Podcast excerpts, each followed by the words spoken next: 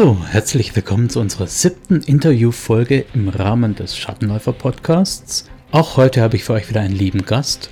Ich habe heute im Interview Melanie Helke, die in der Redaktion für Shadowrun Deutschland tätig ist und in der Redaktion für Cthulhu Deutschland, also Fachkompetenz hoch 2 quasi. Das Interview mit der Melanie war schon mehrmals angesetzt und musste leider immer wieder kurzfristig verschoben werden. Insofern bin ich heute besonders glücklich, dass ich sie hier habe und ich wünsche euch viel Spaß mit dem Interview. Wie immer findet ihr auch die Links für die Interviewgäste, also in dem Fall von Melanie, für Discord und für Twitter, sodass ihr ihr auch selber Nachrichten schicken könnt und auf manche Themen des Interviews Bezug nehmen könnt oder Fragen stellen könnt. Ich wünsche euch viel Spaß mit der heutigen Folge und jetzt Ton ab.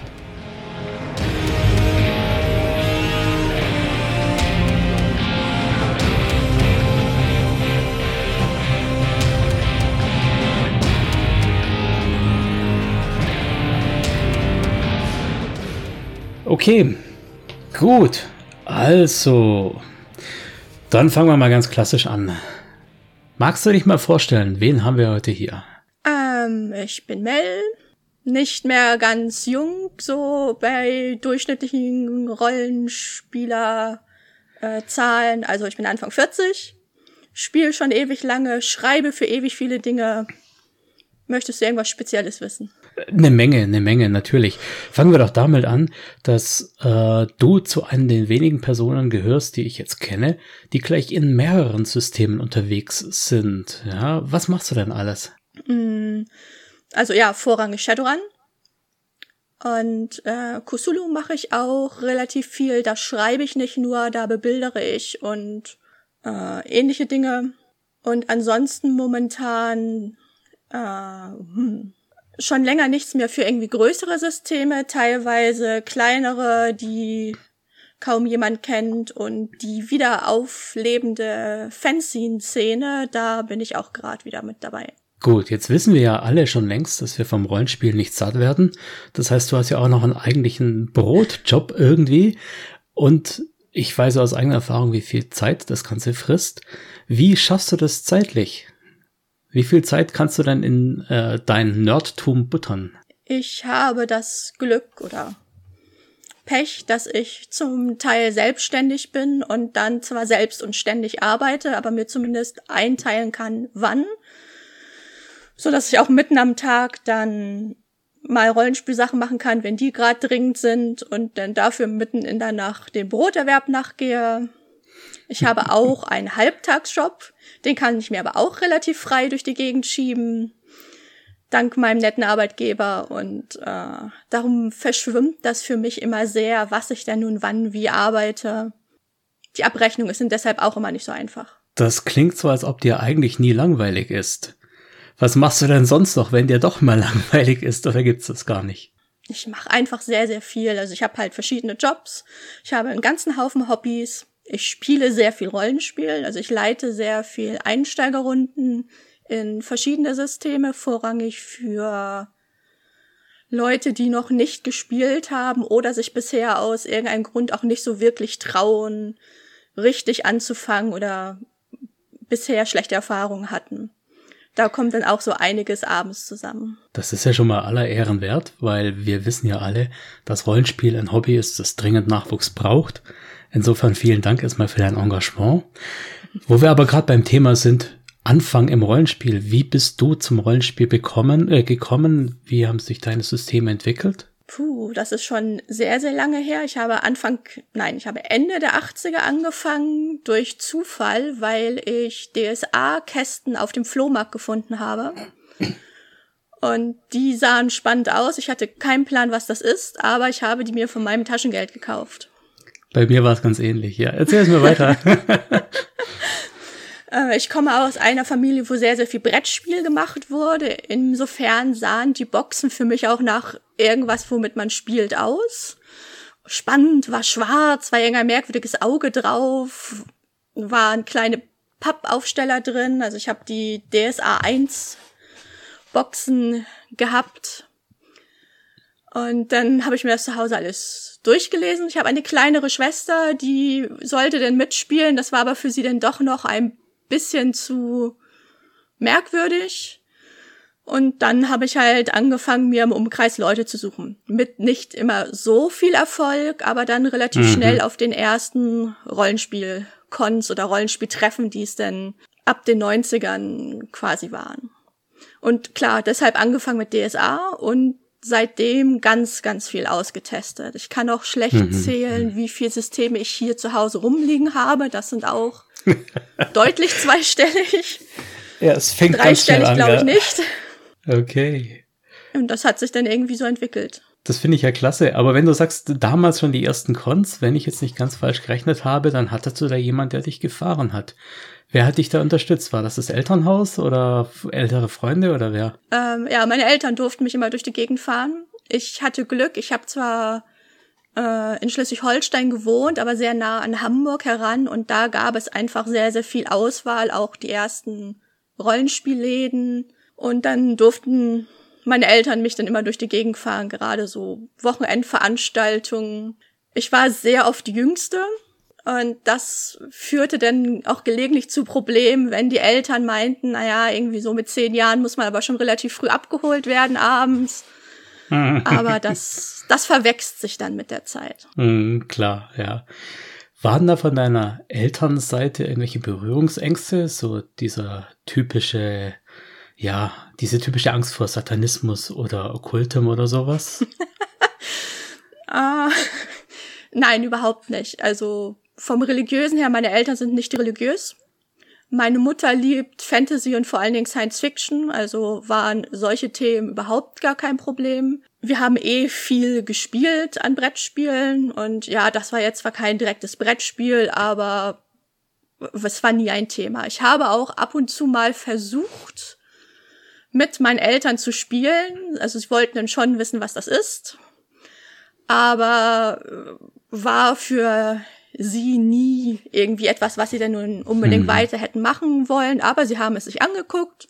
Es war auch kein Problem, dass dann über meine Teenagerjahre bei uns in der relativ kleinen Wohnung dann immer irgendwelche merkwürdigen Leute eingefallen sind, um Rollen zu, spiel zu spielen und gefahren werden zu irgendwelchen Events, war dann am Anfang noch da und jetzt auch so die letzten Jahre vor der Pandemie meine Eltern waren sehr oft auch auf Cons unterwegs, sind mitgekommen, haben angeguckt, was das ist. Gerade, also wir haben hier den Nordcon in Hamburg gehabt. Da gibt es auch sehr, sehr viel Lab und Mittelalterband und ähnliches. Und da sind sie dann immer mitgekommen und haben sich das auch angeguckt. Das ist ja also, traumhaft. Ich habe Glück mit meinen Eltern. Ja, ich wollte gerade sagen, wir haben da sehr viel Parallelen, gerade so der Einstieg. Bei mir hat damals der beste Freund im Spielwarenladen diese schwarze Box gefunden und gesagt, Abenteuer-Basisspiel? What the fuck? Was ist das?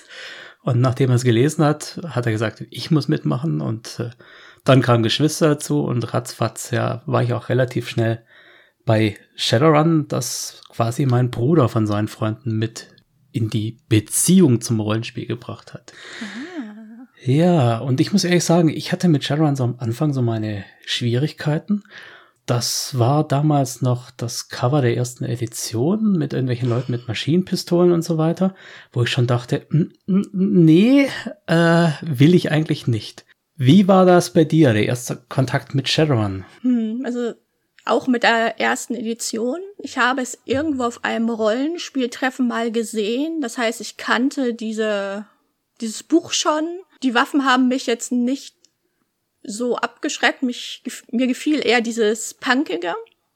Aber ich habe es da nicht gespielt. Aber kurz darauf kamen Klassenkameraden zu mir, mit denen ich damals spielen wollte, weil ich hatte in den ersten Jahren im direkten Umkreis immer ein bisschen Probleme, Mitspielende zu finden. Und die waren dann interessiert, den habe ich DSA gezeigt und das war nicht so das, was sie wollten. Sie wollten keine typischen Helden spielen und irgendwie die mhm. Prinzessin retten oder den Drachen aus dem Dungeon vertreiben oder was man damals so gespielt hat. Und dann sind die durch irgendwelche Zeitschriften auf Shadowrun gekommen. Und dann haben wir beschlossen, wir wissen zwar ja nicht so genau, was das ist, aber wir kaufen uns jetzt dieses Grundregelwerk gemeinsam und spielen das dann. Und dann sind wir in einen ganz kleinen Rollenspielladen bei uns gefahren, der an einem Bahnsteig der U-Bahn sich befand, so wie teilweise die üblichen Bahnhofsbäcker. Mhm. Das war da ein Rollenspielladen, da passten auch nicht mehr als drei Leute rein. Und da haben wir dann uns Shadowrun gekauft und seitdem auch gespielt. Das ist echt mal eine kultige Geschichte, das finde ich total klasse, dass da so dieser gemeinsame Schluss da war. Oft ist es ja der Spielleiter, der da irgendwie in die Pflicht genommen ist, irgendwelche Sachen anzuschaffen und äh, zu entscheiden, was gespielt wird.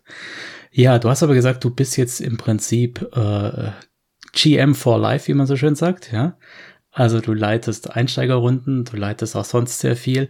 Wenn ich es richtig höre, habe ich nicht mitbekommen, dass du sagst, du spielst selbst viel. Wie ist denn dein eigener Spielanteil? Das ist, glaube ich, sehr typisch, also sehr gering. Ich habe auch von Anfang an eigentlich fast ausschließlich Spielleitung übernommen, teilweise immer mal abgelöst. Wir haben es auch mal gewechselt. Ja, viele Leute haben halt das Problem, dass sie irgendwann mit der Spielleitung anfangen und dann sehen die Mitspielenden, es macht ja jemand und dann bleibt es so.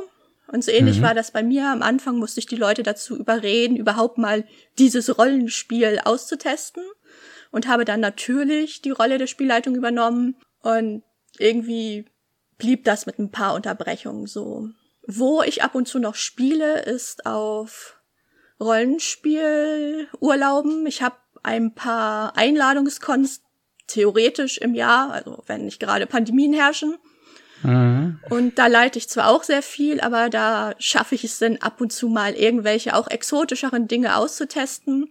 Und ich habe seit der Pandemie eine feste Coriolis-Runde, wo ich spiele. Und da bin ich sehr, sehr glücklich drüber. Sehr schön, ja. Freut mich für dich. Ich habe leider momentan keine feste Runde zum selber mitspielen, aber ich habe auch keine Zeit dazu. Gut. Also, jetzt weiß ich ja von dir, daher kennen wir uns ja auch, dass du sowohl in der Shadowrun-Redaktion tätig bist, als auch in der Cthulhu-Redaktion. Ohne da jetzt irgendwie äh, mit Schlamm schmeißen zu müssen oder sonst irgendwas, kannst du die zwei Redaktionen mal so vergleichen? Gibt es da große Unterschiede oder ist es mehr oder weniger dasselbe? Das ist ein sehr, sehr großer Unterschied. Die Kusulu-Redaktion ist deutlich geteilter. Also da würde ich mich nicht mal direkt als Mitglied der Redaktion bezeichnen, weil Redaktion, zumindest für mich, das kann aber jeder anders sehen, dort die Leute sind, die die Oberaufsicht über die einzelnen Produkte haben. Das sind dort mehrere Leute. Heiko ist der Chefredakteur und einige Leute, die dann mit ihm arbeiten und einzelne Produkte übernehmen. Für diese einzelnen Produkte schreibe ich dann manchmal oder suche historische Bilder raus oder ähnliches.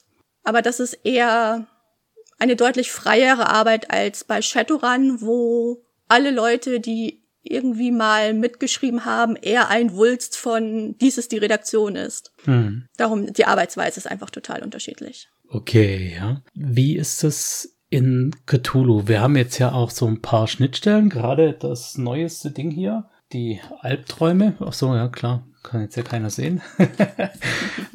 das ist ja mehr oder weniger so eine kleine Schnittstelle zu Cthulhu. Passt es für dich gut? War das, hast du daraus profitiert aus deinen Erfahrungen?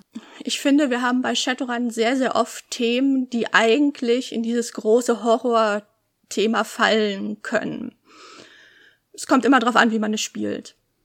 Bei Shadowrun ist man gewöhnt, dass man Charaktere spielt, die was drauf haben, die was können, die große Waffen haben und ja, auch da geht dann irgendwas schief.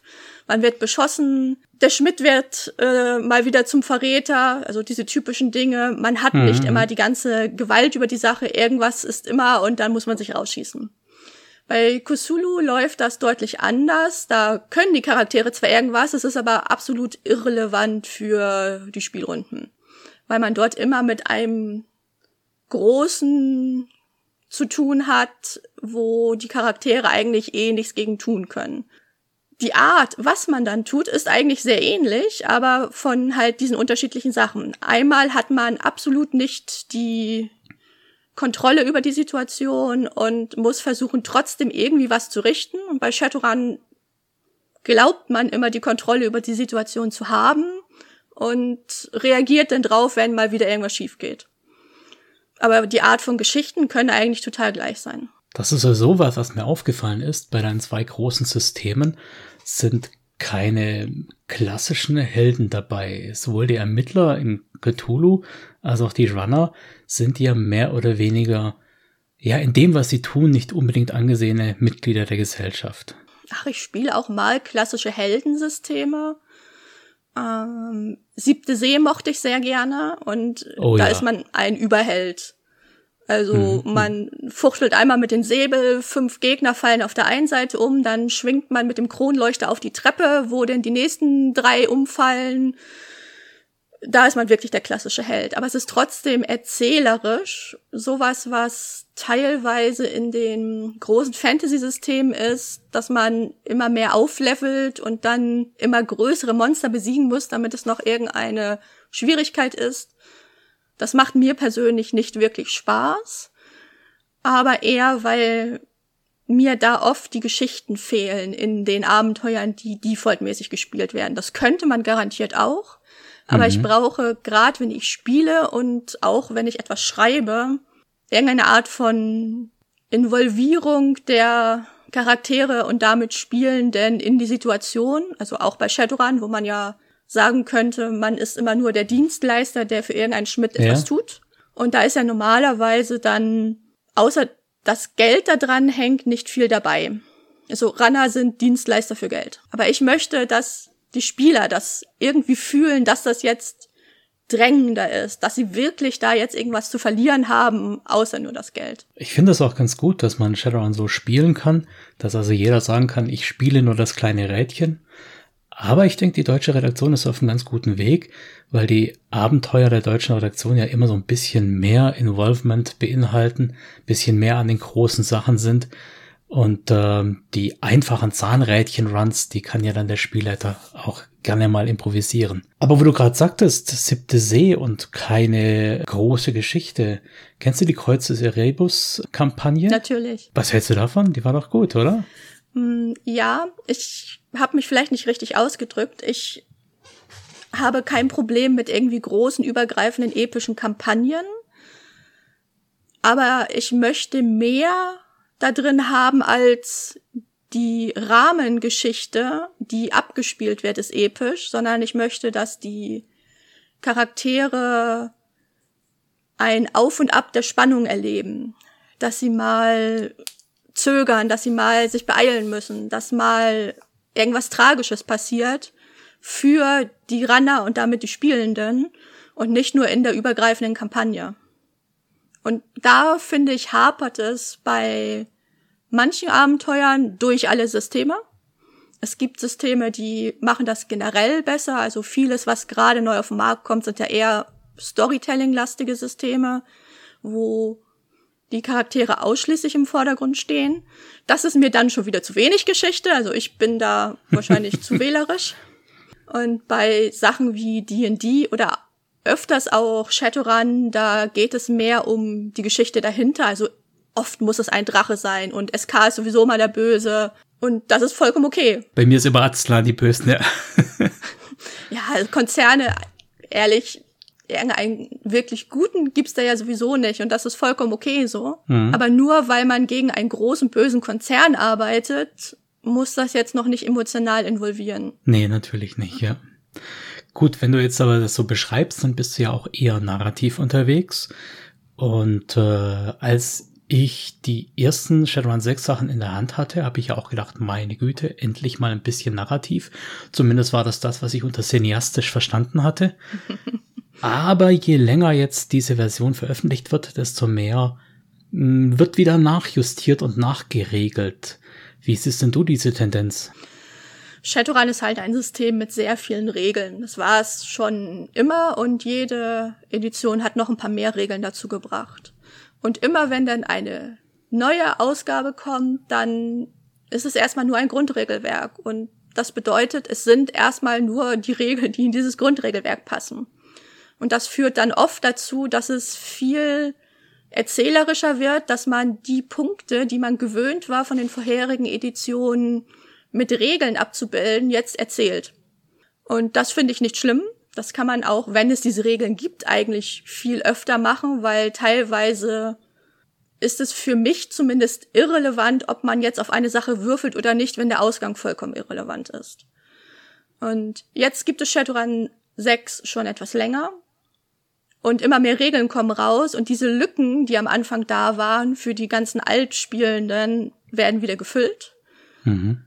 Und dann benutzt wieder sehr, also nicht jeder, aber viele benutzen dann wieder die Regeln, die jetzt immer weiter kommen und lassen dadurch die Erzählung dann wieder ein bisschen außen vor. Hab ich zumindest sehr oft das Gefühl, wenn ich mit fortgeschrittenen Leuten spiele. Ja, ich denke vor allem die Anhänger dieser äh, Regelwulste werden sich dann wieder auf das Bekannte verlassen. Ich habe das ja, glaube ich, schon mal erwähnt, an den Dingen, die ich schlimm finde an dem Regelsystem. Und ich finde das auch ein frappierendes Element, ein frappierendes Beispiel. Diese Regeln zu Abhängigkeiten oder sonst irgendwas. Also für, für mich ist ja eine Abhängigkeit was, was ich in meiner Erzählung von meinem Charakter darstellen möchte oder auch nicht.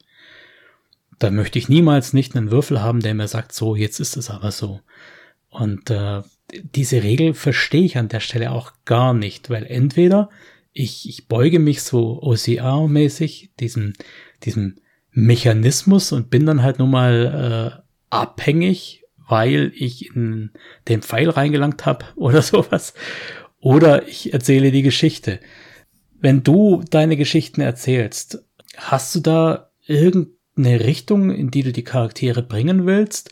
Oder lässt du völlig frei laufen? Mm, also vorgeben, was die Charaktere machen, tue ich normalerweise nicht, weil die meisten Leute wissen, das ist halt auch relativ schwierig. Man kann das teilweise tun, indem man eine Möglichkeit sehr präsent macht und alle anderen also quasi ausschließt, nicht durch, nee, nee, das, das geht gerade nicht, sondern dadurch, dass in der Geschichte nur eins wirklich sinnvoll ist. Aber meistens möchte ich, dass die Spielenden absolute Freiheiten haben mit dem, was ihre Charaktere tun. Und das kann auch beinhalten, dass sie halt jetzt umdrehen und nach Hause gehen. Tun die meisten nicht, weil die Spielenden wollen ja auch Spaß haben und eine nette Runde. Aber wäre für mich immer vollkommen okay, wenn jemand das tun würde. Darum schreibe ich, wenn ich Abenteuer schreibe, eine Rahmengeschichte. Also wer ist der Böse, wer ist der Antagonist, was passiert? Warum sollen überhaupt Chaturanda hier irgendwie eingreifen? Wer will gerade was von denen? Und dann überlege ich, wie handeln diese Leute? Also alle Leute, die da sind, wenn die Runner nicht da sind. Weil wenn keiner diesen Auftrag übernimmt und keiner in dem Weg steht, zwischendurch irgendwas findet, zwischendurch etwas klaut, handeln die ja trotzdem weiter. Mhm. Und ich finde immer, wenn man das weiß, wie handeln meine Antagonisten, und was wollen die? Dann kann man auch in ganz, ganz vielen Situationen, wenn die Spielenden zwar spielen, nur halt absolut nicht in irgendeine Richtung, die man gedacht hätte, dass sie es tun könnten, immer, dann kann man sehr immer. gut reagieren. So, jetzt bist du scheinbar vom Mindset her ganz nah bei mir oder bei dem Stil, wie ich auch leite. Und äh, die Leute, die den Podcast gehört haben, haben mich da auch schon gefragt, sag mal, wie kann das sein, wenn du so leitest, Warum machst du überhaupt vorgefertigte Abenteuer? Ist das nicht per se schon abstrus, schon Blödsinn? Weil zum Beispiel in der Vendetta-Kampagne, da hatte ich probeweise mit meiner Family gespielt und irgendwann haben die gesagt, nee, wir haben jetzt eigentlich keinen Bock mehr für die zu arbeiten. Also genau. da, da, die Spieler wollen ja Kampagnen, Kampagnen und äh, gleichzeitig ist das immer so ein bisschen das Problem, bei einer Kampagne musst du die Zügel in der Hand halten und sie ein bisschen leiten. Wie machst du das in deinen Kampagnen, dass die Spieler dabei bleiben oder bist du so flexibel, dass du dann einfach einen Schwenker nach links machst? Also bei mir steht und fällt es halt alles mit der Hintergrundgeschichte.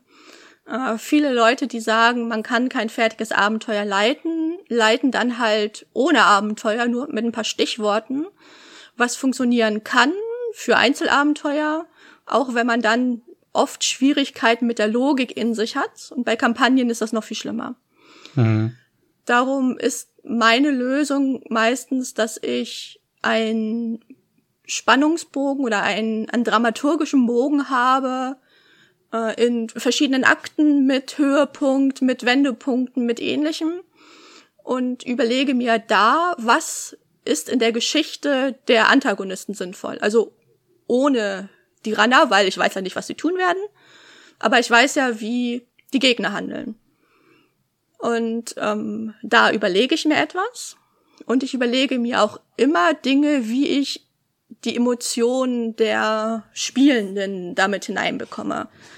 Also wenn sie irgendwann feststellen, nee, also dieser Auftraggeber ist mir unsympathisch und ähm, so viel Geld zahlt ihr mir jetzt auch nicht und irgendwie wird es immer komplizierter und die Gegner größer, nö, dann gehe ich lieber und suche mir was anderes. Äh, dann war der Auftrag auch nicht nett. Also dann muss man halt gucken, gibt es noch einen anderen Punkt, warum die da jetzt mitarbeiten? haben sie vielleicht schon so viel Energie dort hinein gepackt, dass sie jetzt eigentlich nicht mehr aufhören können? Oder gibt es Konsequenzen, wenn sie aufhören? Weil mhm. damit arbeiten wir in Rollenspielen generell, egal welches System, oft zu wenig, dass es eigentlich immer Konsequenzen gibt. Ist ja im wahren Leben auch so. Klar können die Charaktere tun und lassen, was sie wollen, aber sie müssen dann halt mit den Konsequenzen leben. Und wenn man denen die aufzeigt, dann sind sie viel eher gewillt, dann irgendwas zu tun, was man vielleicht auch vorher möchte, weil sie endlich mal sehen, okay, es gibt Konsequenzen. Wenn ich jetzt sage, ich will nicht mehr, ist der Auftraggeber sauer und da ich ja schon weiß, wer dahinter steckt, ist das vielleicht unklug oder ähnliches. Das wäre die einfachste Methode. Ja, jetzt hast du natürlich mit Androhung der Konsequenzen auch immer so ein bisschen den Zwang im Hintergrund, woher sich viele Spieler auch sträuben und dann sagen, na, ich will ja nicht gezwungen werden. Wir haben also dieses Spannungsfeld zwischen die Spieler wollen die maximale Freiheit und auf der anderen Seite der Immersion. Und das ist ja auch was, was vor allem in letzter Zeit häufig als Argument auf den Tisch kommt. Rollenspiel ist Eskapismus. Da möchte ich nicht unbedingt ganz realistisch bleiben. Und sind wir mal ehrlich, Feuerbälle, Drachen und so weiter. Das ist ja auch alles nicht ganz realistisch. Was mich aber jetzt gerade interessiert, du hast ja gerade so ein paar Begriffe genannt. Spannungsbogen, Dramaturgie, emotionale äh, Beteiligung. Hast du das irgendwo gelernt? Hast du dir da was angelesen oder hast du eine fundierte Ausbildung dazu?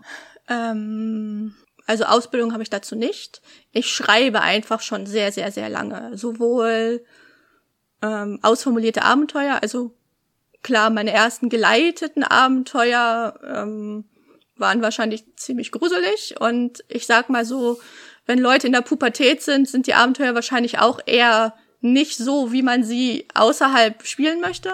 Legen wir den Mantel des Schweigens darüber. Ist halt einfach so.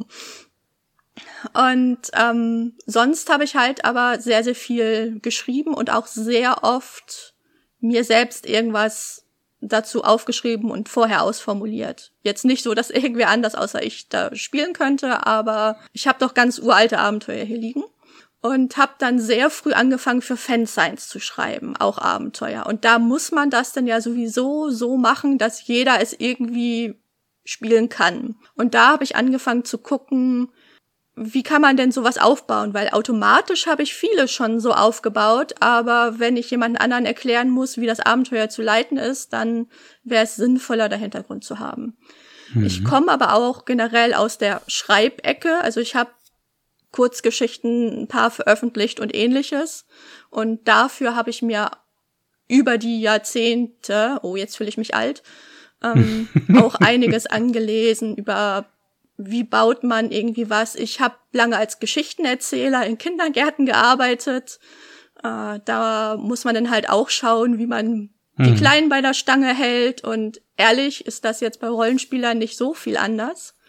Ja. Und ja. ich will niemanden zwingen, irgendwas zu tun. Die haben immer die Möglichkeit und nur weil es eine Konsequenz gibt für egal was sie tun, es gibt ja auch Konsequenzen, wenn sie den Auftrag weitermachen. Meistens eine Gegenwehr, die auf sie schießt. Mhm. Damit sind die meistens zufrieden. Wenn es denn zu groß wird, dann überlegen sie sich vielleicht doch, ob die Gegenwehr diese Konsequenz vielleicht zu groß ist. Und wenn sie einfach nach Hause gehen, ist das halt auch eine Konsequenz. Also die sind ja nicht gezwungen, sie können frei zwischen ganz, ganz vielen Möglichkeiten abwägen. Ja, das ist ein interessanter Gedanke, den hatte ich so noch nicht. Reden wir mal über ganz andere Konsequenzen. Die Frage stelle ich allen Leuten, die hier im Interview sind. Und zwar, wenn du jetzt 2082 leben würdest, mit völlig freier Wahl deines Metatypen und sonst irgendwas, was wäre Mel dann? Puh, da habe ich schon mehrmals drüber nachgedacht. Auch weil Andreas ja immer so schöne Bilder macht, wo man dann auch irgendwie selbst als irgendwas sein kann, aber ich wüsste es einfach nicht.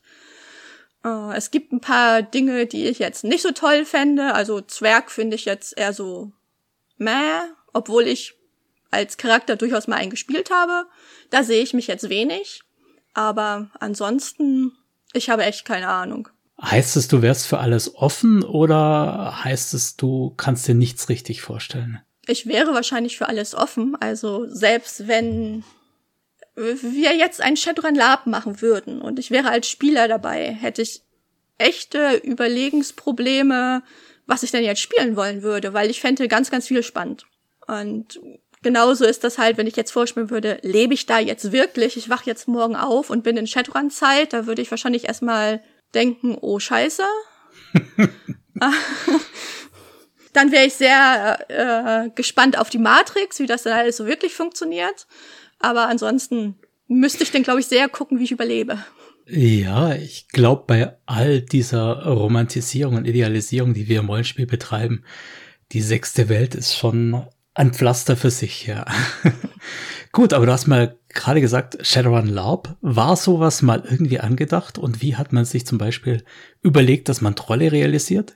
Naja, man realisiert das in jedem Fantasy Lab auch, dass wir Elfen und Zwerge und alles haben. Insofern wäre das bei Shadowrun jetzt auch kein größerer Unterschied. Orks und ähnliches als Gegner gibt es auch im Fantasy Lab oder bestimmt auch manche, die das spielen. Nicht auf den Labs, auf denen ich war, aber das ist auch eh klein und lange her. Ähm, ich weiß, dass es in Österreich mindestens auf Cons so Freeform, Lab, Shadowrun-artige Dinge gegeben hat. Mhm. Und ich kann mir auch vorstellen, dass die Default-Sachen, also Leute laufen in Anzug durch die Gegend und mit Sonnenbrille und ähnliches. Also ganzes Klischee, das kann man ja gut machen. Vampire Lab ja, funktioniert ja auch. Ja. Und ja, mit dem Troll wird es dann irgendwann schwierig, aber wir haben alle Fantasie und können uns dann auch irgendwie jemanden mit angeklebten Hauern durchaus als Troll vorstellen. Ja, ich denke mal, wenn es wirklich gut gemacht ist, kann ich mir das schon vorstellen.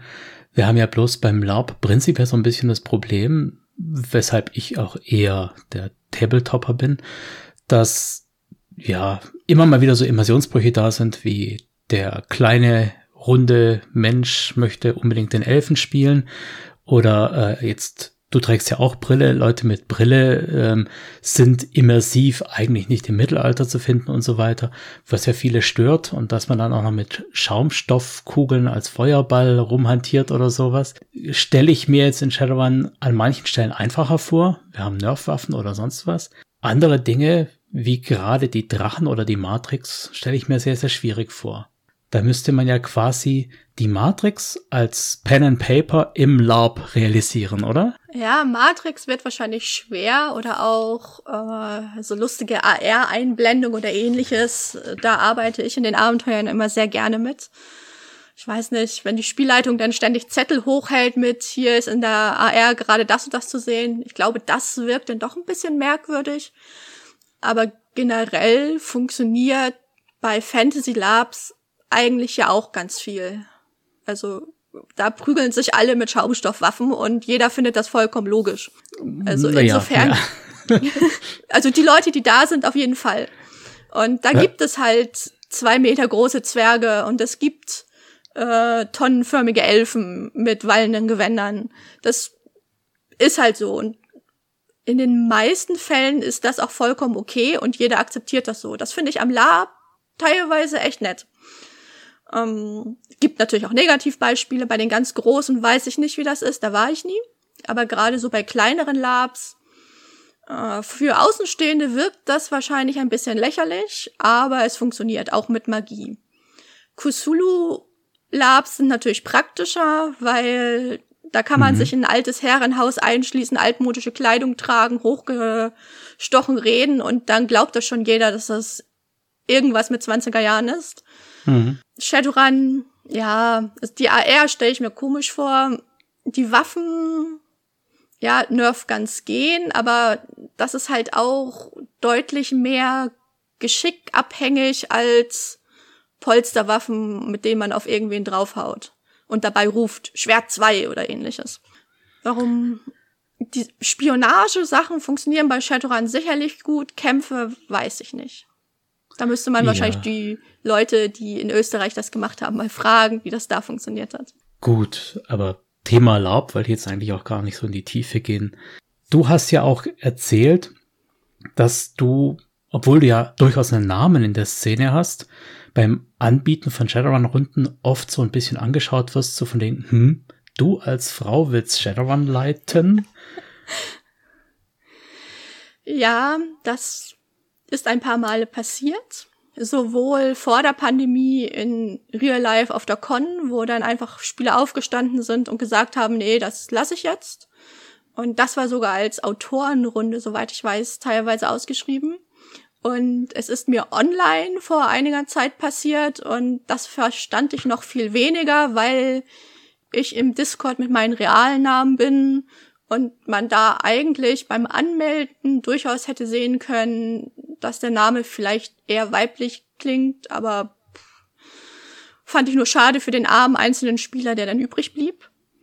Aber ja, sowas passiert und leider Shadowrun da, glaube ich, ein bisschen prädestiniert für das viele Leute glauben, ach, gibt dicke Wummen und äh, coole Leute und die Frauen sind eher für die Glitzerelfen zuständig oder so. Ja, wie? Du hattest da online eine Runde mit, ich sag mal, fünf Spielern und da sind vier dann geschlossen gegangen und haben gesagt, du mit dir als weibliches Wesen will ich nicht oder wie? Ja, haben die genau. Das begründet? Haben die das begründet äh, die oder haben die einfach alte vier gemacht oder was? Nee, sie haben es begründet. Sie haben es begründet mit, sie wussten nicht, dass es ein weiblicher Spielleiter sei und ähm, würden nicht glauben, dass man als Frau Shadowrun gut rüberbringen könnte. Und äh, die Spieler gehörten zusammen. Darum sind sie auch gemeinsam gegangen. Also ich weiß nicht, ob sonst vielleicht nur einer gegangen wäre oder so, keine Ahnung. Einer war der Redelsführer. Und das war ein fünfter Spieler da, der nicht zu denen gehörte, der saß dann halt alleine rum und war genauso perplex wie ich. Wow. Hast du da in irgendeiner Weise drauf reagieren können? Twitter, Forum, sonst irgendwie? Ähm, ach, ich habe auf, auf Twitter gejammert, dass dem so war, weil ich das jetzt einfach irgendwen erzählen wollte, weil ich so perplex war. Aber man kann daran ja nichts ändern. Und ähm, ich weiß, dass es oft so ist, dass äh, Frauen bei Shadowrun nicht besonders ernst genommen werden. Es gibt auch sehr wenig äh, Spielerinnen prozentual, also zumindest sehe ich sehr selten welche in meinen Runden. Ich schreibe öfters mal Testrunden aus für Abenteuer, die ich schreibe. Oder auf Cons habe ich sehr, sehr viel geleitet. Und da ist bei Shadowrun der Frauenanteil deutlich niedriger gewesen als bei anderen Systemen, die ich leite. Und ich weiß nicht, ob das wirklich uninteressant ist. Also ich finde Shadowrun total interessant, vielleicht jetzt nicht alle Aspekte, aber das ist, glaube ich, absolut nicht geschlechtsabhängig. Ähm, oder ob vielleicht manche von der klischeehaften Min-Max-Fraktion nicht sowieso viele Einsteiger vergraulen kann und mhm. äh, dann halt prozentual auch mehr Frauen, die gerade neu kommen. Das ist jetzt echt ein ganz interessanter Effekt, der vielleicht auch von vielen mal nachgespürt werden kann, weil ich es so noch nie erlebt habe und das für mich gerade so unbegreiflich wirkt. Also, ja, ich fühle mich jetzt fast so ein bisschen in eine neue Welt reingeworfen, als ob wir jetzt plötzlich 2082 hätten oder so. Also, lass mich mal kurz versuchen, den Gedanken nochmal zu fassen. Du bist ja auch wirklich sozusagen ein Unikum wenn ich es jetzt richtig im Überblick habe, bist du aktuell die einzige Frau in der Shadowrun-Redaktion. Und ähm, wie ist es bei Cthulhu? Bist du da auch so ein Unikat oder ist da die, sind da die Verhältnisse gleicher? Bei Cthulhu ist unter der festen Redaktion, also den Leuten, die die Projekte leiten, da ist es, glaube ich, ausgeglichen.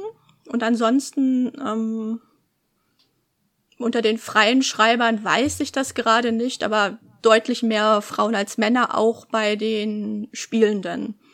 Also ich leite auch sehr oft Kusulu. Ich bin ja auch im Support-Team von Pegasus und da haben wir auch ganz viele ähm, Spielleiterinnen für Kusulu. Da haben wir allerdings auch welche für Shadowrun. Ähm, Gerade relativ frisch, einige neu.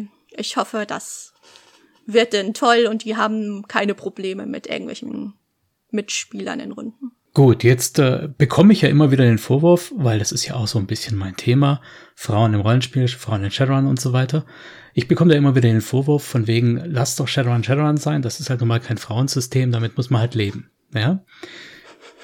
Wie, wie ist deine Meinung? Gäbe es etwas, was man an Shadowrun ändern kann oder muss, damit Frauen ihr Interesse daran finden, ohne dass dadurch das System kaputt wäre? Oder beziehungsweise lass uns offener fragen, was müsste man denn ändern?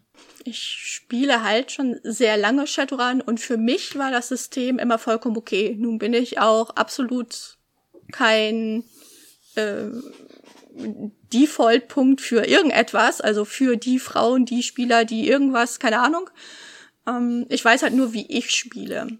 Wenn ich teilweise versucht habe, bekannte Frauen mit in meine Shadowrun-Runden zu bringen, war es oft abschreckend, dass sehr viele Waffen, sehr viel großer Kampf, das hat die sehr oft abgeschreckt. Das muss Shadowrun aber ja gar nicht sein. Also nur weil wir in einer eher dystopischen Welt quasi Verbrecher spielen, heißt ja nicht, dass ständig Krieg nachgespielt wird.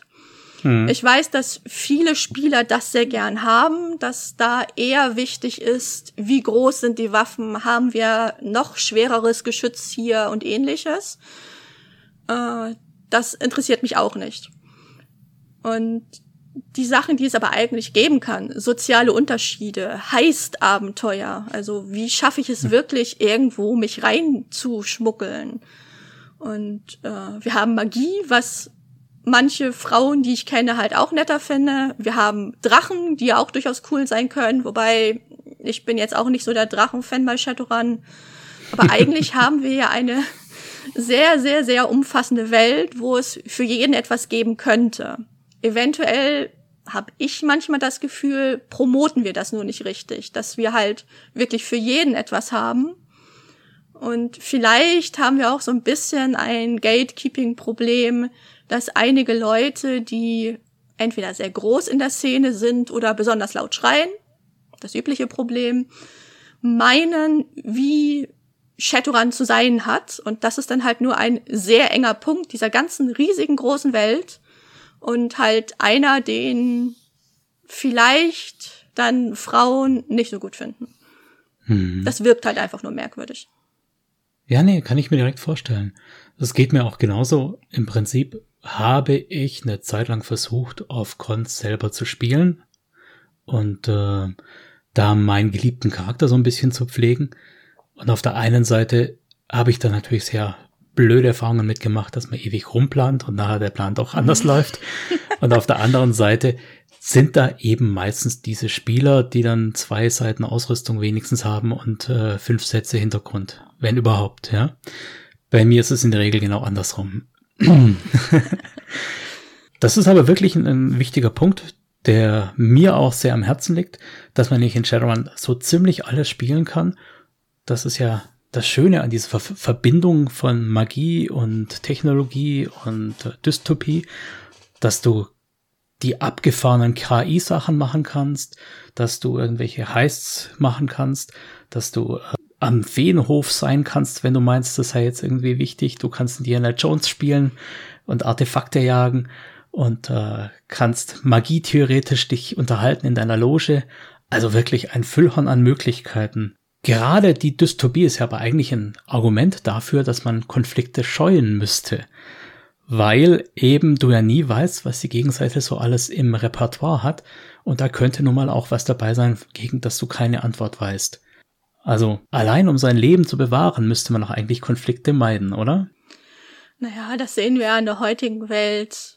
So ist halt immer die Frage, ob man die Möglichkeit hat. Viele Shadowrunner, also zumindest von den Geschichten, die viele für ihre Charaktere schreiben, äh, haben die ja wenig Möglichkeit. Die müssen halt irgendwie überleben und da halt kein Konflikt zu demjenigen, dem sie gerade dem Prototyp XX Y klauen oder so zu machen. Also das ist ja immer ein Konflikt. Sie wollen Geld machen, um zu überleben. Und irgendwer wird der Leidtragende sein. Und in der Dystopie bedeutet das nur, dass halt eigentlich jede Möglichkeit teilweise scheiße ist.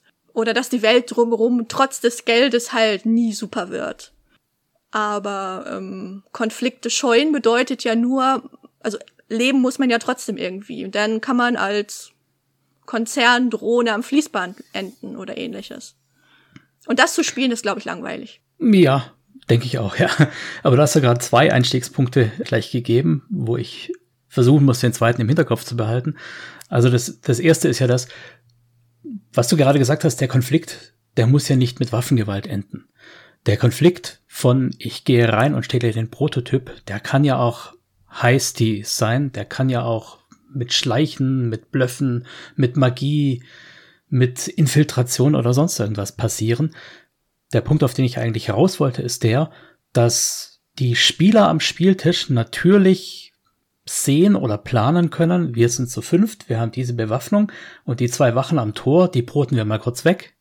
Das sehen wir spielmechanistisch, äh, aber der Charakter in der echten Welt könnte trotzdem der eine sein, der sich nun mal die Kugel einfängt.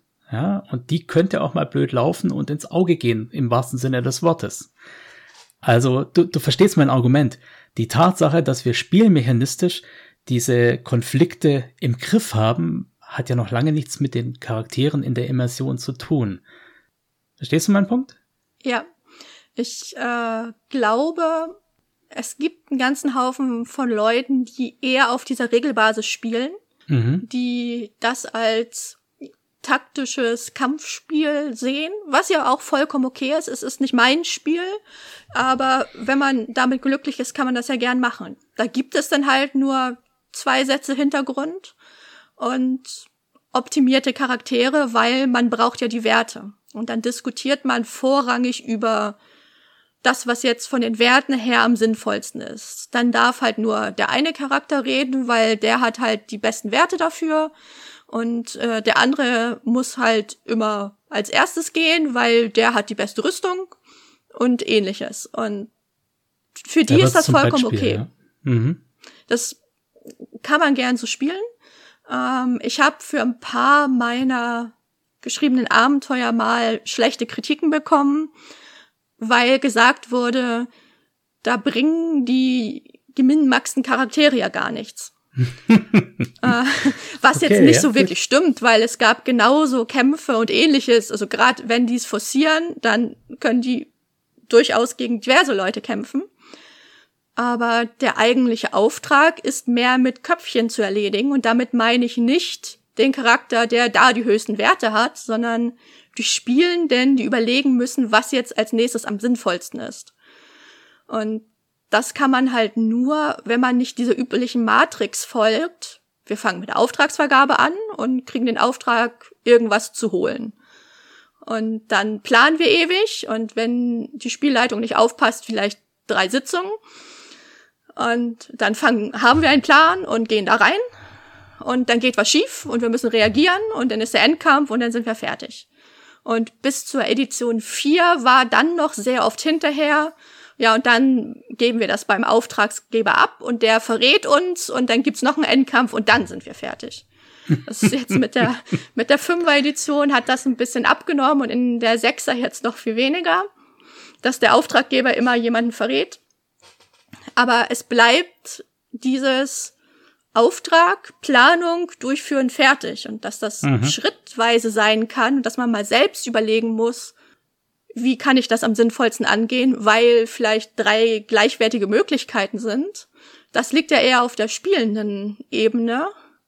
Und wenn man nur regeltechnisch spielt, ist das schwierig. Das ist jetzt ganz interessant an der Stelle, weil ich hatte eigentlich versucht, meine Kinder von Shadowrun so ein bisschen fernzuhalten, wenn man intuitiv als Elter das Gefühl hat, dass es das falsche System für Kinder ist. Habe ihnen also DSA angeboten, aber nein, sie wollten Shadowrun und äh, die spielen das anders. Nicht falsch oder so, sondern sie spielen es anders. Das heißt, diese ganze Sache mit Beinarbeit und viel Planung, die fällt da komplett weg. Das ist also eher im Sinne von so einem Road-Movie. Verstehst du, was ich meine? Da mhm. wird dann gleich losgelegt und finde ich auch spannend. Vielleicht kann ich da ja mal was zusammenstellen dazu. Diese alternative Art daran zu gehen. Ja? So, alternative Art, das ist gleich nochmal so ein Stichwort. Und zwar hattest du es vorher auch schon ein bisschen angeschnitten, dass für dich Dystopie Konflikt bedeutet. Jetzt ist aber in den Regelwerken, sowohl bei der Karma-Vergabe als auch bei Vor- und Nachteilen, oft so Sachen zu finden wie Kampflähmung, Pazifist, Bonus-Karma für friedliche Lösungen, ähm, Huda als, sag ich mal, ja, Artstück wäre das Falsche, aber als Charakterhintergrund was hältst du davon, dass es alles so handzahm und so pazifistisch wird in der letzten Zeit? Ich weiß nicht, ob das in der letzten Zeit jetzt so viel ist. Also das kenne ich eigentlich auch schon ähnlich aus anderen Editionen. Also bei der Dreier weiß ich, dass ich auf irgendein Con mal in einem Workshop saß, wo wir genau das zum Thema hatten. Und ich finde, das ist halt einfach nur ein zusätzlicher Punkt. Warum sollen die Runner, die ihr Geld damit verdienen, ihren Lebensunterhalt damit verdienen, irgendwelche illegalen Aufträge zu erledigen, warum sollen die jetzt zwingend ständig Leute abschießen wollen? Da kann es ja genauso Leute geben, die das halt vermeiden. Wäre ja auch vollkommen okay. Ein Einbrecher muss niemanden erschießen. Das ist einfach eine Frage der Planung und natürlich von der Spielleitung, was für Art von Abenteuer, weil ja, in manchen Abenteuern ist es halt zwingend, dass man einen mhm. Kampf hat. Ähm, es, ich finde okay, dass Default ist, dass die Leute alle stark bewaffnet durch die Gegend rennen. Die Welt ist halt auch so gefährlich und ich meine, wir haben schon echt coole Waffen beschrieben, da will man die natürlich auch irgendwie nutzen. Gutes Argument. ist ja so. Aber äh, es muss ja nicht sein. Es ist ja schön, sich im Zweifelsfall rausschießen zu können, aber in meiner internen Weltlogik wenn jemand ständig irgendwelche Leute bei Aufträgen niederschießt, wenn es um irgendwas sehr, sehr Großes geht, den Prototypen der Welt verändernden irgendwas, da sind irgendwelche toten Sicherheitsbeamten wahrscheinlich mit eingeplant vom Auftraggeber. Aber wenn es irgendwas Kleines ist, ist dann halt die Frage, wie viel ist für die denn ein Menschenleben wert? Mhm. Gerade wenn es dann irgendwie die Sekretärin ist, die zufällig aus ihrem Büro noch kommt, wenn die Runner da sind und im Kugelhagel dann auch tot umfällt. Und dafür denn diese Frage zu stellen, gibt es Leute, die halt lieber niemanden erschießen und was machen die stattdessen, finde ich nur spielrelevant und sinnvoll. Ja, es ist aber auch eine Frage, wie du die Welt simulierst. Denn genau. ähm, bei den Spielleitern, die so spielen, da kommt nicht die Sekretärin auf den Gang, da kommt die Verstärkung auf den Gang, ja, und dann hast du noch mehr zum Schießen. Aber äh, was ich eigentlich äh, meinte ist, ich kann mich noch erinnern, ich habe das Regelwerk noch da, in der dritten Edition war es so, dass Betäubungsmunition minus zwei Power Level hatte. Das heißt, die war potenziell schlechter in Anführungszeichen. Wenn ich jemanden betäuben wollte, dann musste ich dafür gewisse Nachteile in Kauf nehmen. Wenn ich jetzt das sechste Regelwerk aufmache und vor allem, wenn ich den Kenshibi-Code aufmache, dann da gibt's noch ganz andere Waffen. Genau, ja, aber da ist es schon so, dass die Betäubung zumindest mal gleichwertig ist, wenn nicht sogar aus powergamerischer Sicht sinnvoll. Und dazu kommen noch diese Boni-Leistungen für friedliches Vorgehen. Haben wir dadurch das Regelwerk nicht schon vorgegeben, dass wir blutfrei pazifistisch, betäubend spielen wollen? Also nehmen wir die Spieler dazu sehr an die Hand und gehen in die Richtung? Wir machen ja die scharfe Munition dadurch nicht schlechter. Ich weiß nicht, ob das ein bisschen von dem amerikanischen Gedanken kommt. Ich meine, Killerspiele beim Computer sind ja auch angeblich immer dafür da, Amokläufer zu produzieren. Natürlich ist denn ein Rollenspiel, wo man Leute erschießt, in dem Sinn dann auch nicht besser, wenn man das so sehen will. Vielleicht kommt sowas daher, dass vieles in mancher Hinsicht denn, also es wird ja nicht abgeschwächt, sondern es wird eine Alternative geboten. Ähm, das ist aber nicht das, was ich bei meinen Runnern als der pazifistische Weg sehen würde, nur weil einer denn keine scharfe Munition, sondern Betäubungsmuni verwendet. Weil in meiner Welt bekommen sie dann manchmal ein Problem mit Zeugen. Dann überlegen oh, okay. sie sich lieber mhm. vorher, dass sie am besten niemanden treffen und wenn, ja, dann muss man den vielleicht erschießen oder betäuben, je nachdem, was die Leute denn wollen. Aber es ist ja gar nicht nötig, durch die Vordertür zu gehen, wo die ganzen Wachen stehen, wenn man sich nicht auch als Klempner oder Teppichverkäufer einschleichen könnte. Wenn man das denn will. Okay, wobei natürlich auch auffällt, dass der Teppichverkäufer da war und danach fehlt der Prototyp zum Beispiel. Ja. Also, und der Teppichverkäufer kann sich natürlich auch nicht unsichtbar machen, der ist also auch auf den Kameras drauf erkennbar. Also, ja. Ja, ja gibt ganz andere Probleme. Schon, genau, ja. Aber dass du jetzt gesagt hast, ich suche jetzt gerade schon die Werte, es tut mir leid, ich habe sie nicht griffbereit. du hast gesagt, die äh, scharfe Munition wird ja nicht abgeschwächt dadurch, was ja aber vor allem in unserer kleinen Power Gamer Community in Shadowrun so nur Makulatur ist. Also, dass ich nicht sage, scharfe Munition wird jetzt von 4K auf 3K reduziert, sondern dass ich sage, jetzt habe ich hier Betäubungswaffen mit 8B oder sowas. Das, das ist ja Makulatur. Wenn die Waffe so viel effizienter Gegner überwältigt, dann werden gewisse Leute sie einfach verwenden. Ach, ich lasse es jetzt hier. Ich meine, diese, diese Lichtwaffen. Hast du es schon angeschaut? Äh, Kashibi Code? Mhm. Ja, überflogen. Aber die Waffen da drin haben eh vermutlich, denke ich mal, bald irgendeine Errata.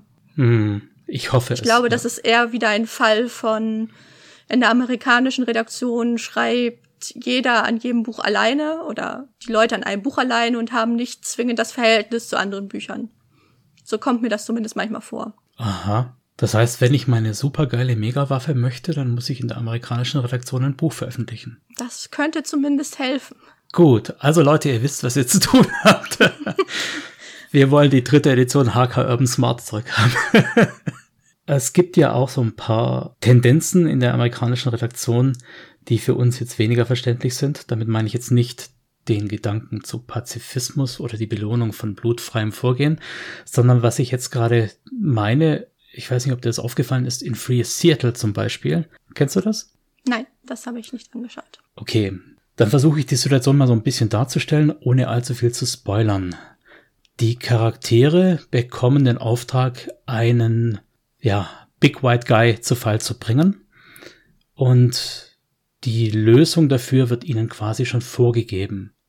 Die Lösung ist, dass sie eine Unschuldige dafür opfern und so tun, als ob der Big White Evil Guy das war. Das ging so dort durchs Lektorat, das ging auch durchs deutsche Lektorat und ich frage mich, wie kann das sein? Also mal ganz abgesehen davon, dass es das klassische Klischee ist vom Big White Evil Guy und der äh, unschuldige Frau, aber ja. Wir hatten ja schon ganz andere Sachen in den Büchern. Also ich erinnere mich noch an die Judengeister in der KZ-Gedenkstelle und äh, ja, also es gibt öfters mal Punkte, wo die Redaktion ziemlich daneben greift. Ähm, in diesem Fall jemand zu Fall zu bringen und da jemand zu opfern, ach, also ich weiß nicht, ob es irgendwie nötig ist. Aber ja, es wird immer mehr so gemacht, gerade auch von amerikanischer Seite. Ähm, meistens ist es immer nur ein Mittel zum Zweck. Also es ist ja noch nicht mal, also ich weiß halt nicht, wie es da ist, ich habe es nicht gelesen. Da schreibt halt jemand irgendwie dran, fand das sinnvoll und keiner hat gemerkt, dass das vielleicht keine sinnvolle Idee wäre, aber ich weiß jetzt nicht, ob das mehr ist als woanders. Bitte, ich möchte jetzt auch nicht wieder falsch verstanden werden und den nächsten äh, Rage hier haben. Ich habe da prinzipiell mit der Erzählung dessen auch kein Problem. Sowas passiert ja zum Beispiel in äh, Altered Carbon auch, dass irgendwelche unschuldigen Opfer zwischen die Steine geraten. Wo ich das Problem habe, ist das so den Spielern aufzunötigen als die eine Lösung, ja. Aber wahrscheinlich hast du recht und ähm, es ist so ein Einzelgedanke, der einfach nicht kritisch genug angeschaut wurde. Müssen wir da irgendwie Sensitivity Reader einführen in Zukunft? Ich weiß nicht, dass, ob das im Rollenspiel so besonders gut funktioniert. Die würde ich eher auf andere Probleme ähm, aufmerksam machen. Also wie wir unsere Welt zeigen, ist immer noch sehr weißmännlich. In allen NSCs, die wir haben, in allen Location-Beschreibungen, es gibt immer den Barkeeper und vielleicht mal die Zauberin, das ist dann immer noch durchaus mal weiblich. Wir haben nur oder fast nur hetero-Beziehungen. Die Konzernchefs sind deutlich eher männlich. Da passt sowas halt jetzt rein. Da, finde ich, könnte man eher irgendwie mal ein bisschen ansetzen. Was man den Spielenden dann als Möglichkeit präsentiert, finde ich, ist immer noch eine andere Sache. Das finde ich dramaturgisch keinen guten Stil, überhaupt irgendeinen Weg vorzugeben. Und denn ein, der ziemlich gegen die Moral, die, wie du sagst, ja in sechs ein bisschen mehr gefeatured wird, dagegen verstößt. Da kommt mir das wieder so vor, da weiß einer nicht, was der andere schreibt. Mhm. Wettwork war schon immer ein Thema bei Shadowrun, wo Abenteuer, wo das zwingend ist, dass das vielleicht nicht mit jeder Art von Charakter funktioniert. Aber diese generelle Diversität fände ich für ein Sensitivity Reading viel sinnvoller. Mhm. Da Wobei haben wir denk, wirklich Machbedarf. Ich denke, da ist die Community schon weiter als die Redaktionen. Also ist so mein Eindruck. Das kommt sehr auf die Redaktion an. Also ich kenne Rollenspielredaktionen in Deutschland, die da viel, viel, viel mehr drauf gucken. Das ist bei Shadowrun gefühlt nicht so. Also es ist immerhin schon lange nicht mehr passiert, dass mir aus einem Text die homosexuelle Beziehung von Besitzern einer Location rausgekürzt wurde. Das gab's Ach, auch mal. Schande. Okay. Aber ich hatte vor nicht so langer Zeit Diskussionen, ob ähm, ich glaube, in dem Fall war es eine Orken, ein äh, eine Kfz-Schrauberwerkstatt für Shadowrunner haben kann, weil ein Zwerg sei da ja viel besser zugeeignet. Mhm. Also solche Diskussionen gibt es dann schon. Okay, jetzt sind wir wieder in dem Fahrwasser, in das ich eigentlich nicht kommen wollte, nämlich dass irgendwelche Rassen für, das, ja, dass irgendwelche Rassen für irgendwelche Eigen äh, für irgendwelche Berufe besser prädisponiert sind als für andere. Aber Gut, bei dem, bei der Schrauberin kann man jetzt halt durchaus sagen, so ein Motorblock ist halt nun mal schwer, da hat die Orkin halt einen gewissen Vorteil dabei. Also, würde ich mich jetzt echt nicht dran stören, ja? Das ist für mich wieder dieser Min-Max-Gedanke, den einige Spielende haben. Äh, und ja, wenn ich meinen Charakter irgendwie besonders optimiere, dann nehme ich für jemanden, der schraubt und wo dann irgendwie Geschicklichkeit gut ist, vielleicht dann kein Troll wenn ich es halt zwingend, so gut wie es irgendwie nur möglich ist, optimieren will. Aber dass in der Spielwelt bei den Fluff-Texten für Locations das jetzt wichtig ist, das sehe ich persönlich immer nicht. Ich finde, da brauchen wir viel mehr unterschiedliche Modelle. Hm. Ich finde Numenera, das ist jetzt ja leider nicht mehr in der deutschen Übersetzung verfügbar, aber das hat das ja sehr gut gemacht. Da liest man so irgendeine Beschreibung von einem Gasthaus und du liest von dem Kerl, dem männlichen Kerl und einfach so nebenbei wird dann erwähnt, dass sein Mann auch dort arbeitet und äh, dann lese ich den Satz nochmal und aha, okay. Also gar nicht so groß mit dem moralischen Zeigefinger, sondern einfach so nebenbei erwähnt und das finde ich schon ganz gut gemacht. Und obwohl ich mich durchaus für einen aufgeklärten, für einen weltoffenen Menschen halte, habe ich an diesem Satz zwei, dreimal lesen müssen, bevor ich registriert habe, was man mir da eigentlich sagen will. Das zeigt ja schon, wie weit wir eigentlich nicht sind, obwohl wir es glauben zu sein, ja. Genau, solche Kleinigkeiten hätte ich halt viel, so gerne viel mehr in den ganzen Shadowrun-Texten. Das muss ja nicht irgendwie der Auftraggeber dann jedes Mal von irgendeinem Abenteuer sein, aber mhm. die ganzen Leute, die vorkommen, dass die halt nicht zwingend immer weiße Normmänner sind oder der Türsteher ist dann halt weißer Troll-Ork und äh, der Konzernmann ist dann ein weißer Elf. Das brauchen wir, glaube ich, nicht mehr. Das ist, finde ich, nicht mehr up to date. Ja, stimmt, ja. Aber hast du ja vielleicht auch gesehen, bei meinem Abenteuer für einen gratis Rollenspieltag, die Auftraggeberin, eine weibliche Ork Johnson, ja.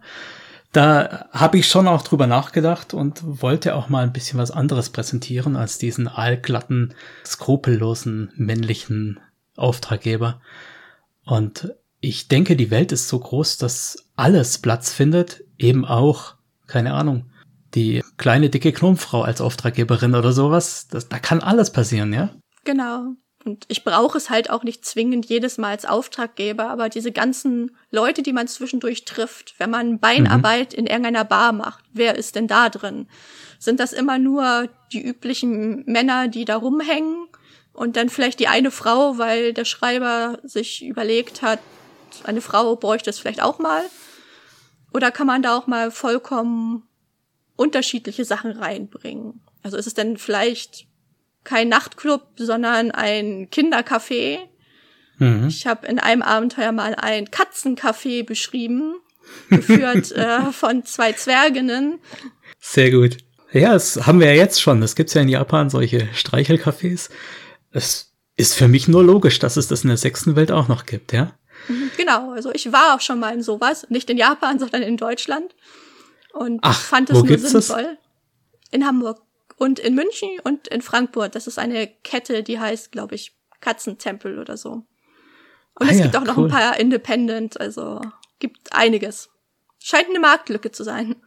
Gut, ich brauche nicht alles aus Japan, also getragene Unterhosen will ich keine kaufen. Bitte keine Angebote mehr. Aber das mit dem Katzenstreicheln, dass es eine beruhigende Wirkung hat, das finde ich sehr gut. Und wenn dann noch der Aspekt wegfällt, dass du selbst das Katzenklo putzen musst, dann ist es ja ein Vorteil. Im Zweifelsfall nimm Drohnenkatzen, da fällt dann auch die Pflege weg. Wenn sie zu sehr nervt, schaltest sie aus. Genau, ja. Das ist auch sowas. Wenn du dringend was abgeben und schreiben musst, dann kommt die Katze kuscheln, ja. Aber du hast jetzt schon äh, zwei, dreimal das Stichwort Beinarbeit fallen lassen. Beinarbeit ist ja in Shadowrun auch so ein Ding, wo sich die Geister scheiden. Die einen sagen, ja, muss sein, auf jeden Fall, und die anderen sagen, pff, äh, komm, der Johnson gibt euch einen Chip, da ist alles drauf. Wie stehst du dazu? Hm, das kommt für mich sehr auf das Abenteuer drauf an. Also, wenn der Auftrag ist, hier dieser gegnerische Forschungskomplex, klau da den Prototypen, dann erwarte ich eigentlich, dass der Schmidt da ein bisschen Hintergrund liefert. Ähm, oder halt dann extra zusätzlich zahlt, weil man muss das ja noch selbst machen. Aber dann finde ich nicht, dass man das irgendwie groß ausspielen muss, sondern dann würfelt man halt. Ähm, entweder muss man. Du meinst jetzt die reine Informationsbeschaffung von Blauskizzen oder Grundrissen oder sonst genau. irgendwas, ja? Mhm. Weil das ist ja die Info, die man dafür braucht. Und wenn man die hat, ist das ja eigentlich keine Beinarbeit mehr. Für mich ist Beinarbeit die Informationssuche, Hintergrundinfo, alles, was man braucht, um diesen Auftrag zu machen. Und ähm, ich mag diese Beinarbeit-Tabellen. Wenn man noch irgendwie über was recherchieren möchte, kann man das machen. In dem Albträumeband äh, gibt es das Abenteuer Maskenball, mhm. was wir auch gerade halt Support-Abenteuer ab und zu mal nehmen. Ähm, da wird man auf ein Maskenball geschickt, weil man dort als Runner etwas zu tun hat.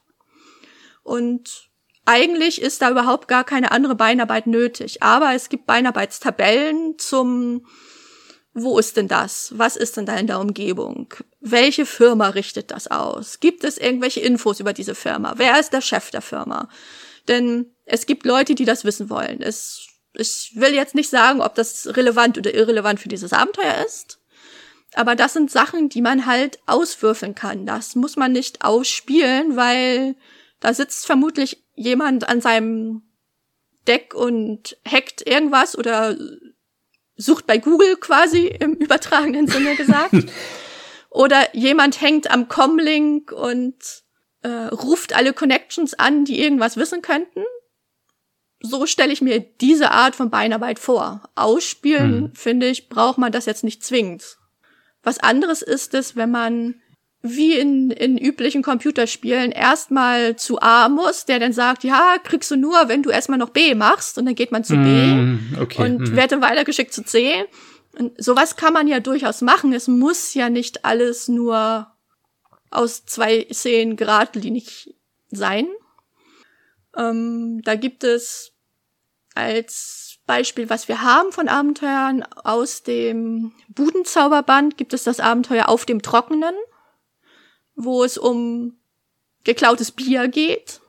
Und da gibt es eigentlich keine Beinarbeit, außer man läuft wirklich verschiedene Trinkhallenbütchen im Ruhrplex ab. Und dann sind aber auch ganz viele beschrieben und alle unterschiedlich und überall kann man Informationen bekommen. Und das ist dann etwas, was man dann auch ausspielen möchte, weil erstmal ist es ganz lustig, man lernt andere Leute kennen, kann auf andere Gedanken kommen, zusätzliche Hinweise bekommen. Das ist nichts, was man auswürfeln kann. Dann finde ich Beinarbeit vollkommen sinnvoll und dann bereichert es, finde ich, das Spiel. Aber wenn es wirklich nur um diesen Hauptauftrag geht, klau irgendwas in diesem Haus, dann weiß ich nicht, ob man zwingend jetzt ewig viel Planung und Recherche vorher braucht. Gut, ist natürlich runabhängig, ist sicher auch spielerabhängig, behaupte ich mal, ja. Also diese Ass-Kicker, die einfach nur ihre Waffen runterwürfeln wollen, die wollen wahrscheinlich gar nicht den perfekten Plan entwickeln und die ganze Planerei ist denen eher lästig. Genau. Aber, aber du als Fan von diesen Haste-Movies oder Haste-Plots, muss ich ja eigentlich sagen, du müsstest doch da eigentlich ein Fable dafür haben, weil in The Hustle oder äh, Ocean's Eleven oder was weiß ich, was es da alles gibt, da gibt es sicher auch noch bessere. Da ist ja so ein klassisches Element, dass man bei der Beinarbeit auf so Informationen kommt wie, oh fuck, die haben einen XT8000. Hä, was heißt das? Ja, das heißt, ich komme mit meinem Schweißbrenner nicht durch. Und was heißt das? Wir brauchen eine Sauerstofflanze.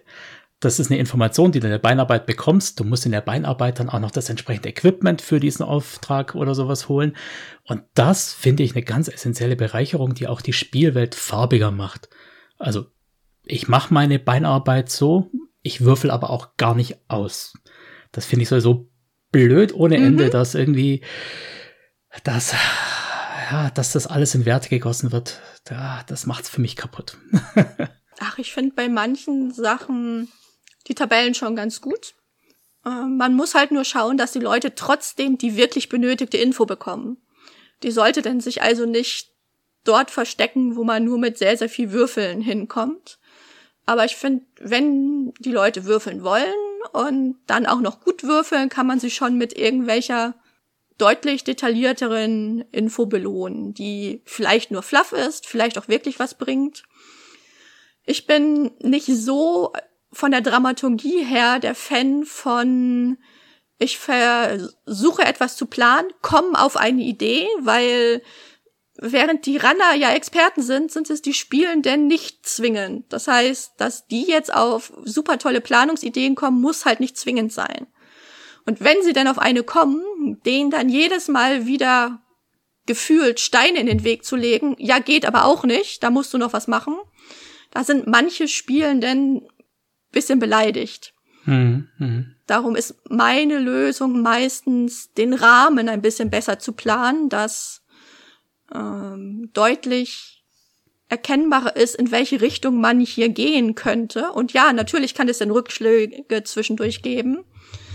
Aber viele Spielenden haben halt mit dem Planen ein Problem, dass sie nicht drauf kommen, was man machen könnte. Während die Runner das ja eigentlich gut können müssten. Wobei ich da die Tipps von Andreas, also von Aas, sehr gut finde, der da sagt, frag doch deinen Spielleiter, was fällt meinem Charakter dazu ein oder sowas. Wichtiger Tipp auch an die Spieler. Ihr seid nicht die Charaktere, ihr könnt durchaus Fragen zur Welt äußern, die eure Charaktere so nicht äußern würden. Also finde ich absolut einwandfrei. Ist bei dir so langsam die Zeit äh, ein Thema? Du hast gerade so ein ähm, bisschen Nein, ich stellte nur fest, dass ich keine Stromzufuhr hier hatte und das machte mein Computer gerade nicht mehr mit. Darum musste ich an meinem Netzteil wackeln. Ah, okay. Alles klar. Das war mein Blick. Ja, auch so Komplikationen, die auch in Shadowrun vorkommen könnten. oh, solche Komplikationen finde ich super. Für Shadowrun. Ja, ja, gefällt mir auch immer deutlich besser als äh, das typische und da kommt noch eine Wachmannschaft oder sowas, ja. Aber trotzdem, wir haben auch, glaube ich, genug Material. Wir ähm, sind jetzt auch schon lange dabei. Ich bin sehr, sehr dankbar, dass du von dir aus so dicht am Thema Shadowrun geblieben bist. Das macht's viel einfacher, als ständig wieder eine Kurve drehen zu müssen. Also War sehr angenehm das Interview mit dir und ich bedanke mich für deine Zeit. Würde mich auch freuen, wenn wir vielleicht mal mit mehr Vorbereitung noch ein Gespräch machen könnten. Meine, war meine Schuld, nicht ihre. Auch immer gerne. Ich fand das sehr schön mit dir. Danke, danke. Gut, also, wie gesagt, vielen Dank für deine Zeit und ähm, ja, viel Spaß und Erfolg bei allem, was du in unserem Hobby so treibst. vielen Dank.